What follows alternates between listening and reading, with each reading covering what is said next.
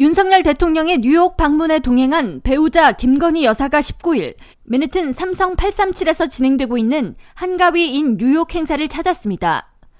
한국 대통령실에 따르면 김 여사는 맨해튼 뉴욕 행사에서 한인 문화 스타트업과 소상공인을 격려하기 위해 행사장을 찾았으며 이 자리에 케빈 킴 뉴욕시 Small Business Service국 SBS 국장을 포함해 뉴욕시 관계자들이 동석했습니다.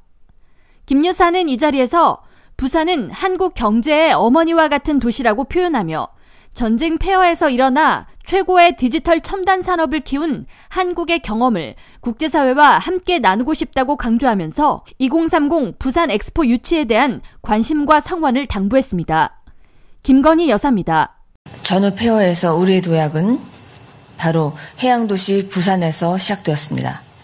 우리는 폐허에서 일어나 최고의 디지털 첨단 산업을 키운 우리의 경험을 국제사회와 함께 나눔으로써 우리가 어려울 때 받은 도움을 돌려드리고 싶습니다.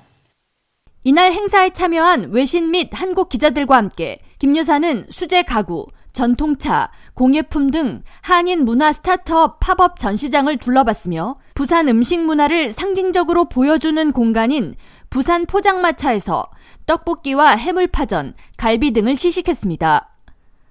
한편 윤석열 대통령은 이날 제78차 유엔 총회를 참석해 안토니오 구테우스 사무총장을 만나 북한의 도발을 방지하고 북한의 인권 상황이 실질적으로 개선될 수 있도록 유엔과 지속적으로 협력해 나가기를 바란다고 말했습니다. 구테우스 사무총장은 북한의 비핵화와 북한 인권 개선을 위한 협력 의지를 재확인함과 동시에 한국의 안보리 비상임 이사국 수임 기간 중 주요 국제 현안 해결을 위해 긴밀히 소통해 나가기를 기대한다고 답했습니다.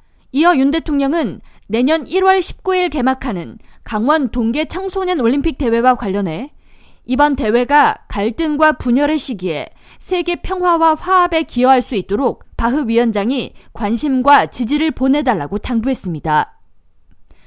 K라디오 전영숙입니다.